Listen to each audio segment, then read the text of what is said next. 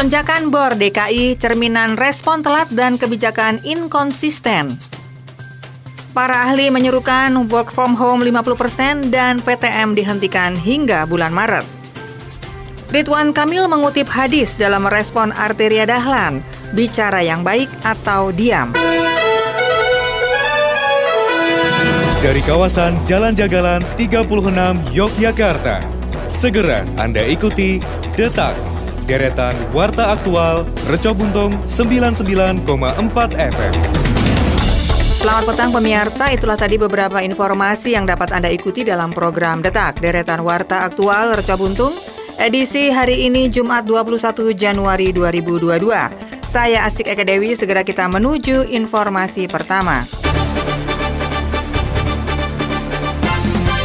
Detak, deretan Warta Aktual Reco Buntung. Dari CNN Indonesia, lonjakan keterisian tempat tidur atau bed occupancy rate atau BOR di rumah sakit COVID-19 di Jakarta dinilai sebagai hasil keterlambatan respon penanganan COVID secara nasional. Pengetatan mobilitas pun didorong sambil menambah kapasitas tes. Diketahui BOR di DKI melonjak hingga 34 persen per 17 Januari. Kementerian Kesehatan mencatat 3.312 tempat tidur telah terpakai dari total 9.784. Kendati angka tersebut masih dalam kategori aman menurut Organisasi Kesehatan Dunia WHO, sejumlah ahli mewanti-wanti pemerintah agar bergerak lebih gesit dan lihai dalam mengantisipasi kemungkinan gelombang ketiga terutama di DKI Jakarta. Sebagai informasi, WHO memiliki ambang batas aman bor di atas 60 persen. Demikian dikatakan epidemiolog dari Griffith University, Australia, Diki Budiman saat dihubungi CNN. Masalahnya kapasitas tes dan telusur masih kurang, terutama dengan metode S-Gen Target Failure atau SGTF yang bisa mengenali virus corona varian Omicron.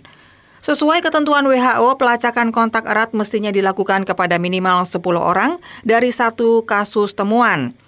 Diki menilai pelacakan kontak erat pada temuan varian Omicron semestinya dilakukan lebih banyak hingga 20 orang dalam satu kasus positif, mengingat penularan varian ini yang amat pesat.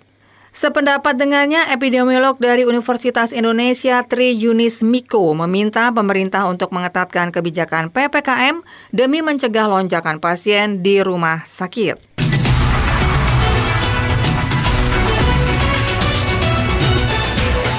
Pemirsa epidemiolog Universitas Griffith Australia Diki Budiman mendorong agar pemerintah segera mengevaluasi kebijakan pembelajaran tatap muka atau PTM sekaligus kembali menetapkan kebijakan bekerja dari rumah atau work from home bagi pekerja di tengah geliat naiknya kasus COVID-19.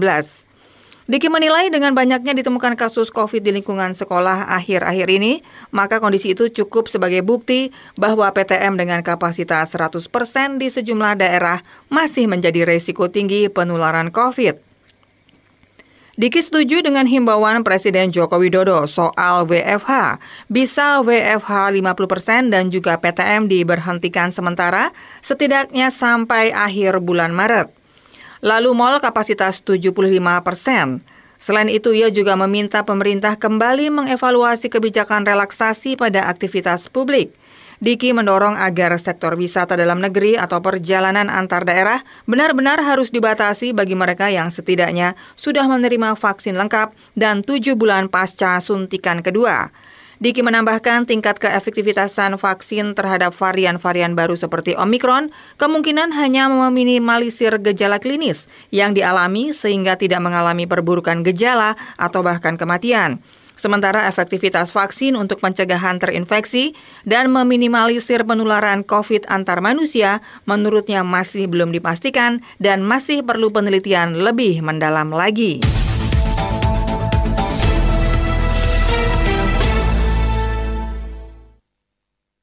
Pemirsa dari CNN Indonesia, Gubernur Jawa Barat Ridwan Kamil menanggapi pernyataan maaf yang disampaikan anggota Komisi 3 DPR dari fraksi PDIP Arteria Dahlan, buntut kritik jaksa yang berbahasa Sunda saat rapat. Emil juga mengutip hadis Nabi Muhammad, Ridwan mengutip bahwa kurangi potensi pertengkaran, bicaralah yang baik atau diam. Dan itu harus ditunjukkan oleh semua pemimpin dan public figure. Demikian dikatakan Emil saat melakukan kunjungan kerja di Gedung Negara Geraha di Surabaya. Emil mengatakan permohonan maaf adalah sikap yang mulia dan menunjukkan kebesaran seseorang. Hal itu juga sesuai dengan karakteristik bangsa ketimuran. Emil juga tidak mau memperpanjang masalah. Ia menolak tantangan arteria yang mempersilahkan masyarakat yang tidak terima dengan kritik jaksa pakai bahasa Sunda dalam sebuah rapat untuk melaporkan ke Mahkamah Kehormatan Dewan. Ia pun mengajak arteria serta seluruh pihak untuk menjaga gestur dan lisan di depan publik sebab segala ucapan dan tindakan bisa mudah disalah tafsirkan. Polemik arteria berawal ketika rapat kerja Komisi 3 DPR RI dengan Jaksa Agung pada awal pekan ini, dia meminta mencopot kepala Kejaksaan Tinggi yang berbahasa Sunda di dalam rapat. Tidak dijelaskan lugas oleh arteria siapa jaksa yang dimaksud dan kapan rapat yang dimaksudkannya itu. Status terkait risiko COVID-19 Pemerintah Republik Indonesia menetapkan empat status orang terkait risiko virus corona atau COVID-19. Yang pertama, orang dalam pemantauan atau ODP, kemudian pasien dalam pengawasan atau PDP, suspek, dan yang keempat adalah confirm positif COVID-19. Orang dalam pemantauan atau ODP adalah semua yang datang dari daerah wabah masuk ke Indonesia, data dari imigrasi, dan tidak semua ODP atau orang dalam pemantauan diterjemahkan sakit. Pasien dalam pengawasan atau PDP, yaitu ODP atau orang dalam pemantauan yang mengalami keluhan gejala influenza sedang lalu menjalani perawatan Demi meningkatkan kewaspadaan, PDP atau pasien dalam pengawasan juga diperiksa intensif. Status yang ketiga, suspek, yaitu PDP atau pasien dalam pengawasan yang telah diyakini memiliki riwayat kontak dengan orang positif COVID-19. Hasilnya setelah observasi ada dua, yaitu negatif atau positif. Status yang keempat adalah confirm positive COVID-19, yaitu suspek yang telah dinyatakan terinfeksi virus corona atau COVID-19.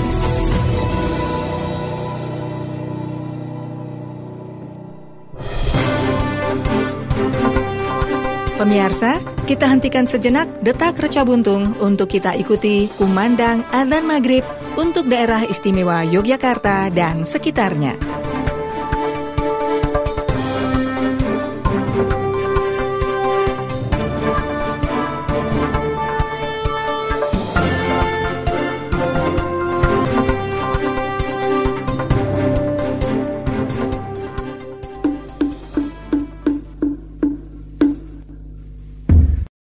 Allah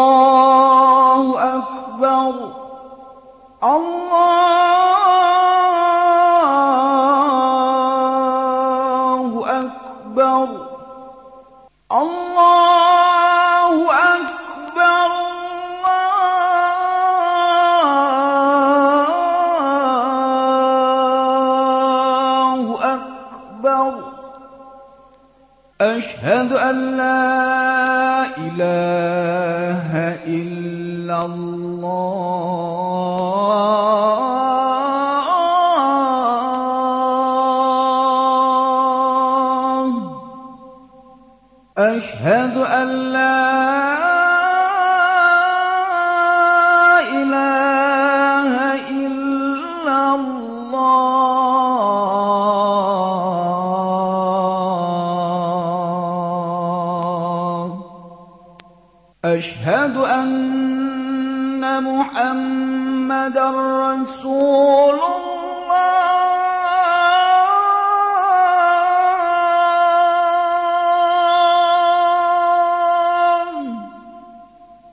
أشهد أن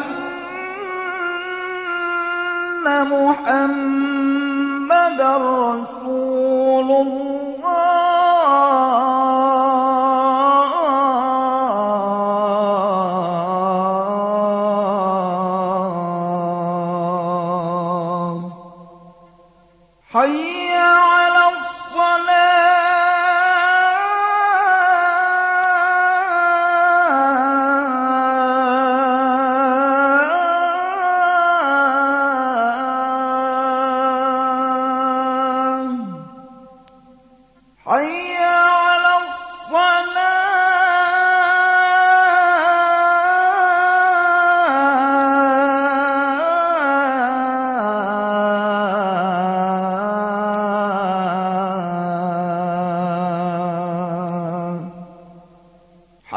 على الفلاح.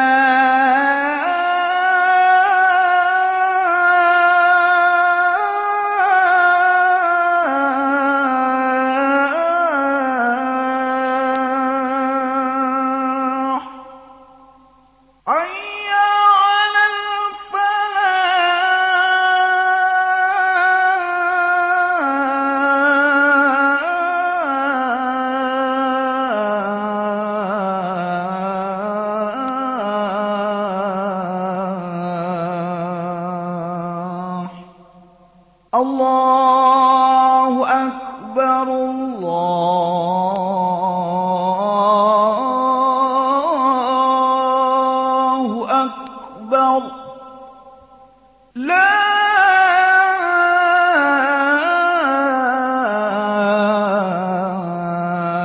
إله إلا الله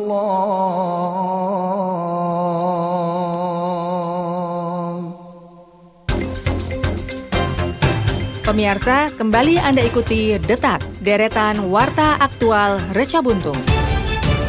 Detak, deretan warta aktual Reco Buntung.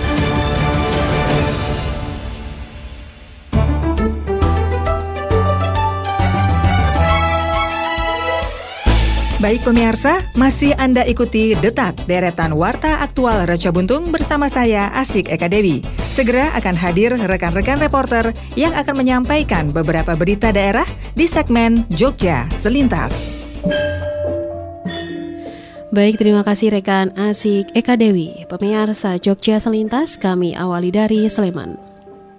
Dikutip dari Tribun Jogja.com, Pemerintah pusat menyeragamkan harga minyak goreng kemasan sebesar Rp14.000 per liter mulai Rabu 19 Januari kemarin.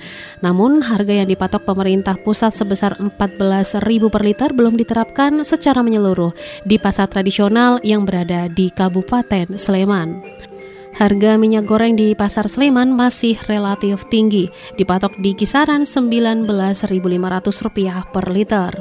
Salah satu pedagang pasar Sleman Wasiah 62 tahun mengatakan, hingga Kamis kemarin harga komoditas minyak goreng belum ada penurunan. Ia sendiri membeli dari supplier di harga Rp300.000 per jarigen, yaitu 16 kg untuk minyak curah. Sementara untuk minyak kemasan, Wasiah membeli dengan harga Rp223.000 per 12 liter. Ia berharap harga minyak di pasar tradisional bisa berangsur turun, sebab harga tinggi ataupun rendah keuntungan yang didapat dari supplier tetap sama. Per liter ataupun per kilogramnya hanya untung Rp500. Di samping itu, tingginya harga minyak yang sudah berlangsung lama berpengaruh pada konsumen. Menurutnya, banyak pelanggan yang mengeluh karena harga minyak tak kunjung turun. Sementara itu pemirsa Kepala Bidang Perdagangan Dinas Perindustrian dan Perdagangan atau Disperindak Kabupaten Sleman, Nia Astuti mengatakan, harga minyak goreng di beberapa pasar modern sudah turun di harga Rp14.000 sejak Rabu kemarin. Namun di pasar tradisional rencananya akan diturunkan secara bertahap.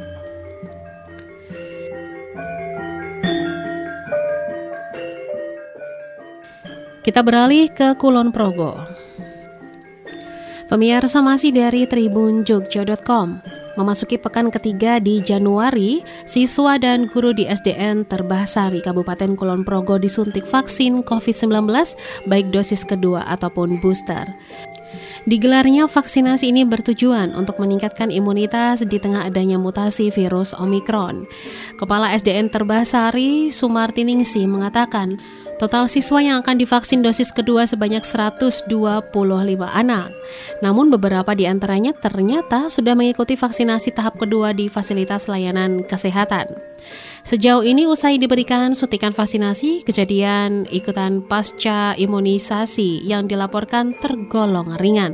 Hanya ada dua siswa yang mengalami demam pasca divaksin. Sedangkan vaksin booster diberikan kepada guru dan tenaga pendidik sebanyak 11 orang.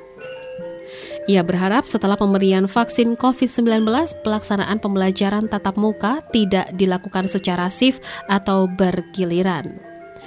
Demikian pemirsa informasi dari Sleman dan Kulon Progo. Saya Meida Mara dan kita beralih ke berita Kota Yogyakarta yang akan disampaikan oleh rekan dari Pradita. Silakan dari. Baik, terima kasih Meida Mara. Pendengar Pemkot Yogyakarta melalui Dinas Kesehatan Kota Yogyakarta terus menggiatkan Pelaksanaan vaksinasi COVID-19 bagi anak usia 6 hingga 11 tahun. Salah satu kegiatan vaksinasi yang dilaksanakan di sekolah di antaranya di SD Bias Giwangan pada Rabu 5 Januari 2022. Wakil Wali Kota Yogyakarta Heru Purwadi menyatakan bahwa Pemkot Yogyakarta mempercepat vaksinasi anak usia 6 hingga 11 tahun dengan mengadakan kegiatan vaksinasi di sekolah-sekolah. Diharapkan seiring dengan kegiatan pembelajaran tatap muka di sekolah yang kembali mulai, vaksinasi bagi anak bisa dipercepat. Adapun jenis vaksin yang digunakan adalah Sinovac. Heru Purwadi juga menyatakan stok vaksin di kota Yogyakarta saat ini masih tersedia dan daerah istimewa Yogyakarta juga masih bisa membackup.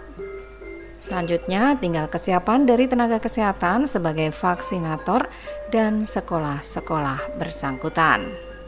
Sementara itu, Kepala Sekolah SD Bias Giwangan Nur Hasana menyatakan total ada 150 siswa SD Bias Giwangan yang menjadi sasaran vaksinasi anak usia 6 hingga 11 tahun.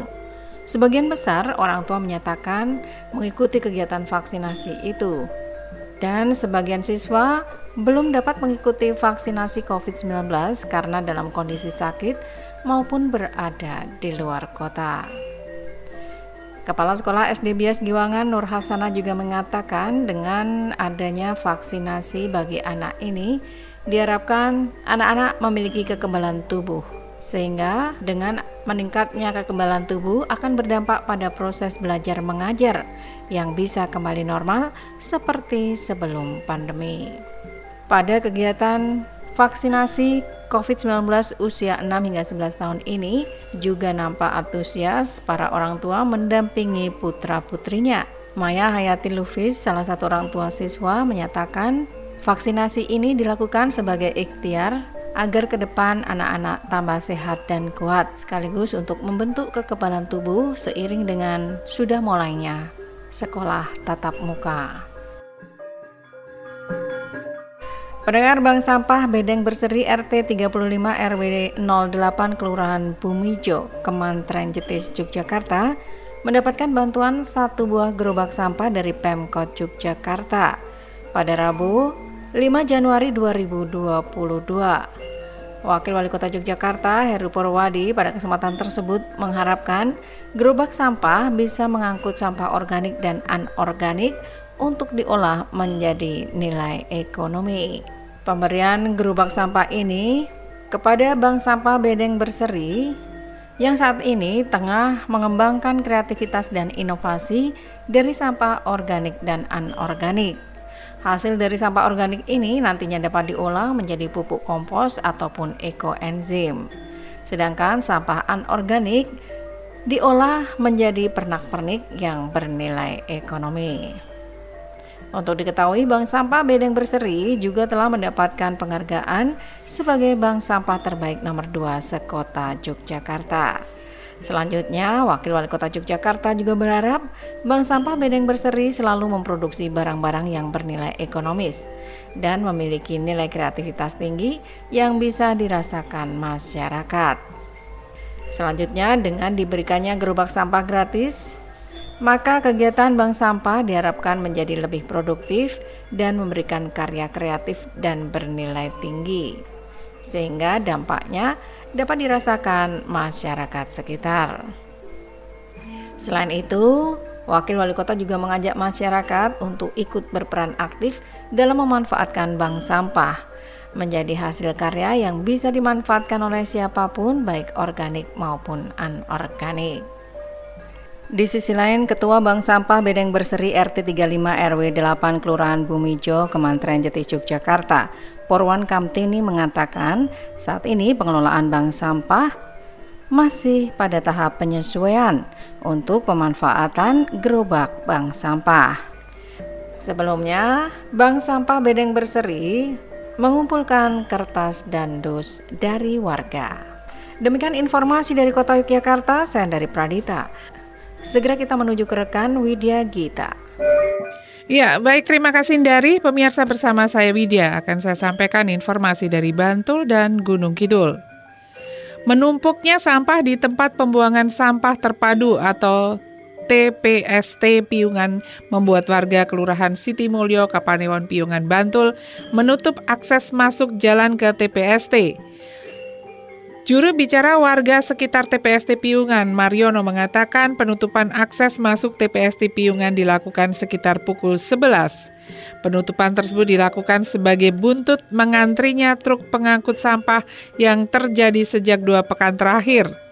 Ia menceritakan truk pengangkut sampah mengular hingga 1,5 km karena dermaga pembuangan sampah sudah penuh. Bahkan ada truk pembuang sampah di bahu jalan yang biasa menjadi lalu lalang warga sekitar, sehingga mengganggu warga dan warga merasa terganggu sehingga jalan ditutup.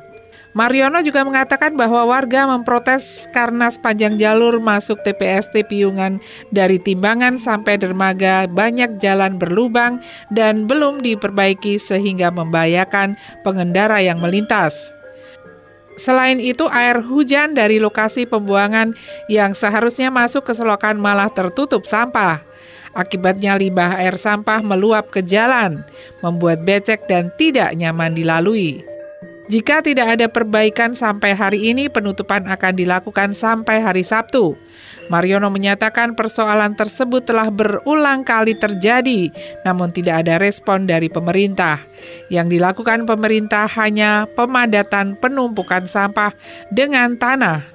Persoalannya tempat pembuangan sampah sudah penuh, sudah tidak layak tetapi tetap dipaksakan. Warga setempat berharap pemerintah dapat lebih memperhatikan aspirasi masyarakat sekitar TPSD Piungan jika lokasi tersebut akan terus dijadikan tempat pembuangan sampah.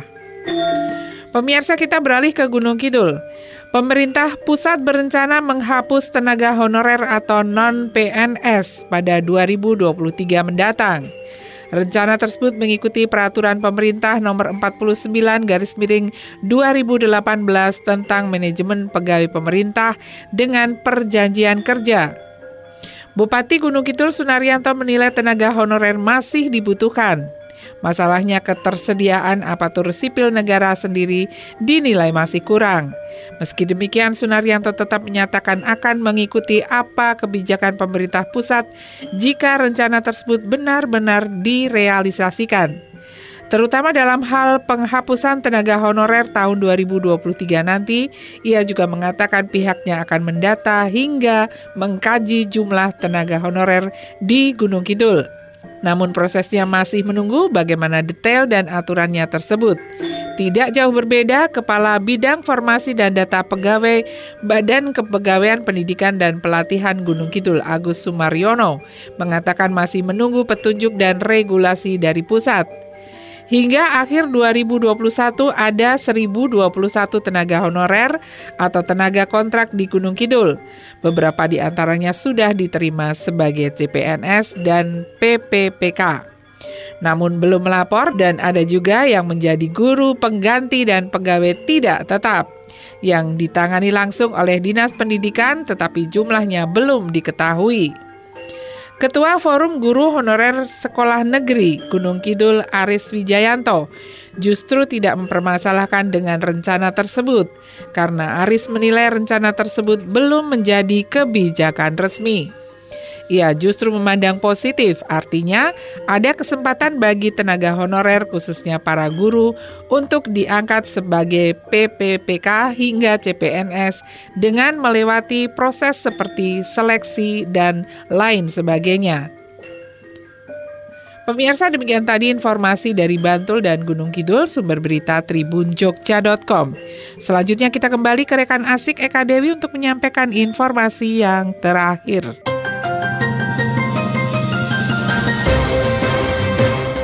Baik, terima kasih untuk rekan-rekan reporter yang sudah mengabarkan informasi di segmen Jogja Selintas. Dan pemirsa, sekarang kita sampai ke informasi yang terakhir. Detak, deretan warta aktual Reco Buntung.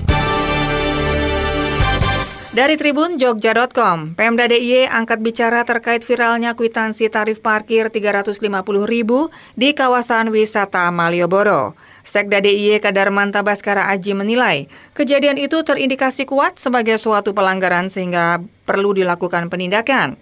Menurutnya, dua belah pihak yaitu pengelola parkir dan kru bus sama-sama melakukan kesalahan. Tempat parkir itu menurut Sekda DIY Kadarmanta Baskara Aji tidak berizin sehingga pengelola tempat parkir melakukan pelanggaran. Sedangkan pihak kru bus juga melakukan kesalahan karena memilih parkir di tempat yang tidak resmi.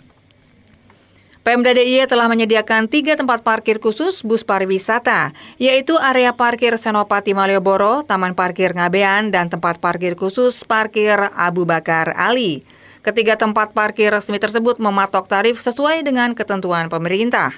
Selain itu, kepada pemilik lahan kosong yang ingin dijadikan tempat parkir wajib mengajukan izin terlebih dahulu. Dengan demikian, kejadian serupa diharapkan tidak terulang. Sementara itu, Pemkot Yogyakarta akan mengusut tuntas kasus yang telah viral tersebut karena mencoreng citra wisata di Yogyakarta. Wakil Wali Kota Yogyakarta Heru Purwadi mengatakan pihaknya tengah mendalami informasi dari kepolisian sebab adanya permintaan dari kru bus atau pimpinan rombongan kepada juru parkir untuk markup tarif parkir yang tertera di kwitansi supaya ditingkatkan menjadi Rp350.000. Bahkan pihaknya tidak menutup kemungkinan untuk membawa kasus ini sampai ke ranah hukum. Di samping itu, Heru menyampaikan karena lokasi yang disinggahi bus tersebut bukan tempat parkir khusus, dan mengantongi izin, maka besar kemungkinan rombongan tidak mentaati aturan One Gate System yang mewajibkan proses screening di terminal Giwangan. Pemirsa, informasi tadi menutup program Detak edisi hari ini, Jumat 21 Januari 2022. Ikuti Detak Kesehatan dan Gaya Hidup Reco Buntung esok petang pukul 18 waktu Indonesia Barat. Radio lawan COVID-19. Jangan lupa jaga jarak, jangan berkerumun, Gunakan masker dan lebih baik di rumah saja. Saya Asik Eka Dewi, selamat petang dan sampai jumpa. Pemirsa, telah Anda ikuti Detak, deretan Warta Aktual, Produksi, Tercobuntung 99,4 FM.